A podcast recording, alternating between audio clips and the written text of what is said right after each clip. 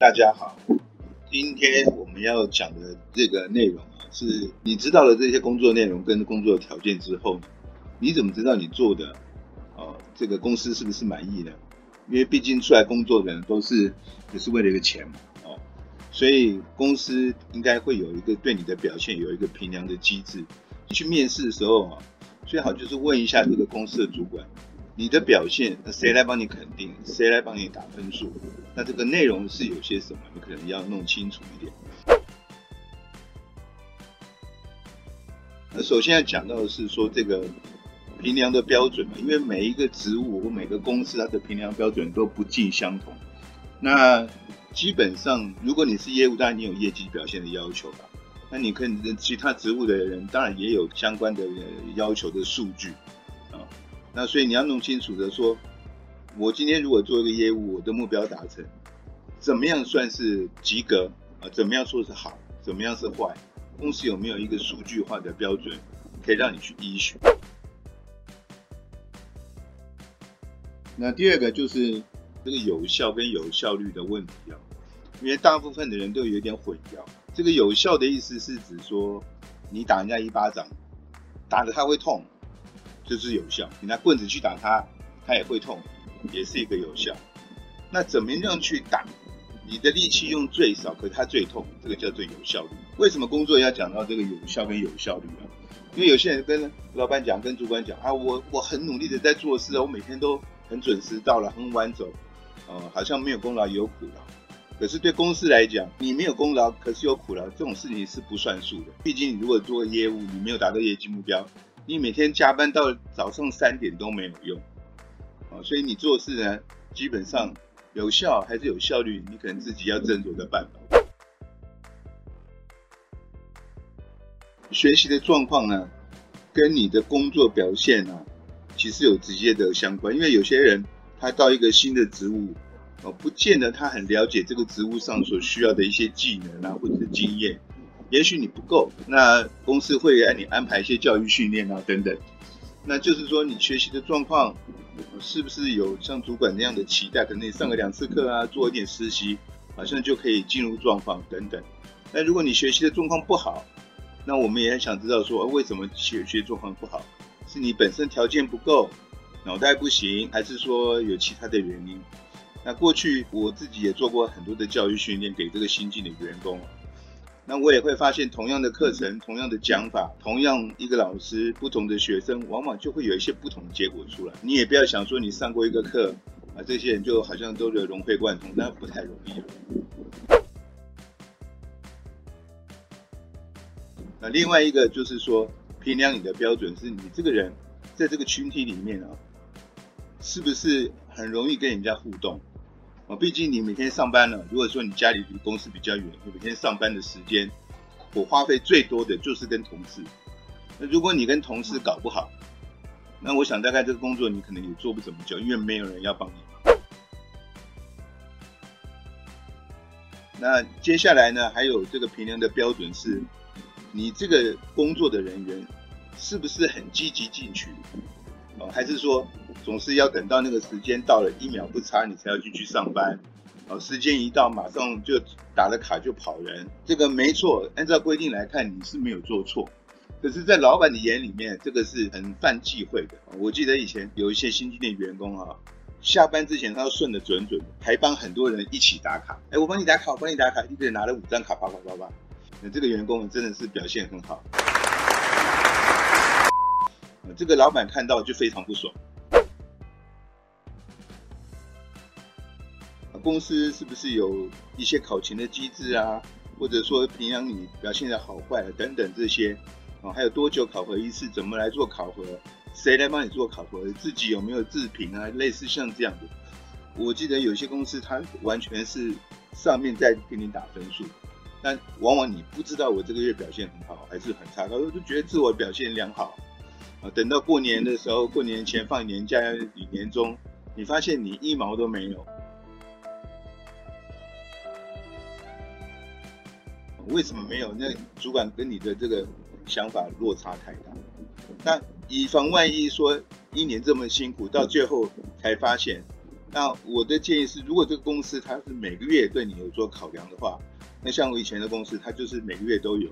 那这个好处是说，万一有什么你自己觉得感觉良好，主管觉得你很烂，那一看到这个两个分数，哦，我自己打自己九十分，我主管打我四十分，那这个一看这个差距很大，那我们可以马上就来讨论这件事情，就用不得等到过年前来做这个事，起码你还有很多个月份可以去改善。互相可以讨论一下，所以这个是相当相当重要的一环啊。那再下来呢？所谓你的你的适任这个工作的条件，除了我上次讲的那些东西以外，还有就是你知不知道这个工作它需要的背景是什么？工作技能、经验、资格啦、履历啦、学历、专业等等，这些都算是。你可能要注意的是说，劳基法上可能有一些相关的要求。他在工作上不能限制年纪，不能限制性别。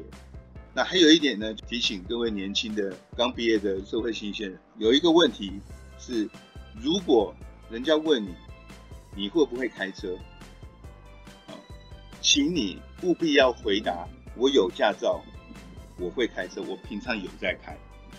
不要回答你会不会开车，我有驾照。再听一遍，你会不会开车？有，我有驾照。你没有回答问题。所谓会开车，但是可能他从那个停车场绕出来就已经先撞到了。那像这样呢，就是等同是不会开车啊。所以如果你考上驾照，可是你平常没有在开，那就是等同你不会开。所以有很多的问题就是类似像这样。那另外一个提到的，有些工作它需要相关的资格。那如果你没有那个资格，你没有那个证照的话，是不是就没有办法做好这个工作？有的时候也不一定啊。有些公司他拿了很多的条件啊、机制啊去选这个员工，好比说他需要找一个英文很好的人。那这个所谓英文很好的人，他的定义是什么？这个人是要要看托业他考多少分，托福考几分，还是什么东西要考几分，全民英检考几分？是这样来决定一个人选？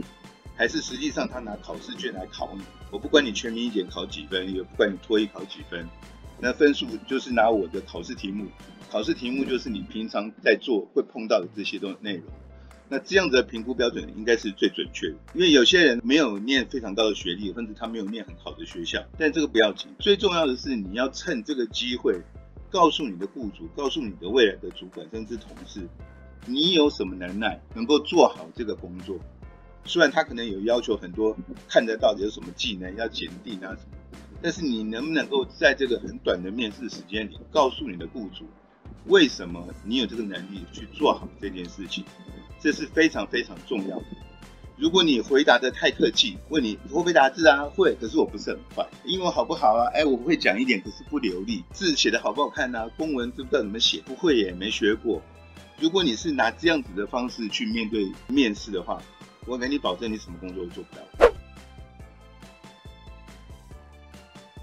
当然不是说哎呀很浮夸，我什么都是很好。你可以举例来说明你到底好在哪里。当然这个坏的你就不要讲。那有些东西呢，你可以轻描淡写的去带过去，但是千万不要讲太多负面的东西。人家跟你讲什么，你说我不会，不会，不会，不会，不会，不会，通通都不会。说真的，那个不用五分钟、三分钟，人家就请你走。毕竟啊，大部分人的学历都是普普通通。那你怎么样能够在这个短期的时间内告诉这个雇主你有多厉害？请你就是把你能够做的事情实证讲出来啊，不见得他一定有什么托艺考几分啊等等这种问题。我不知道各位这样有没有了解？下面一个是说，公司请你来工作，他要的人是所谓能够。帮公司做事情的人，还有能够帮公司解决问题能力的人，你有没有这个能力帮公司解决问题？我常碰到很多那社会新鲜人来公司上班的，我最不想听到那句话就是：哦，我是一张白纸，我什么社会经验都没有，可是我很愿意学。说真的，老板不会想听到这种话，他会希望听到是说我来做什么贡献，不是来听说哦，我是花钱请你来学习的。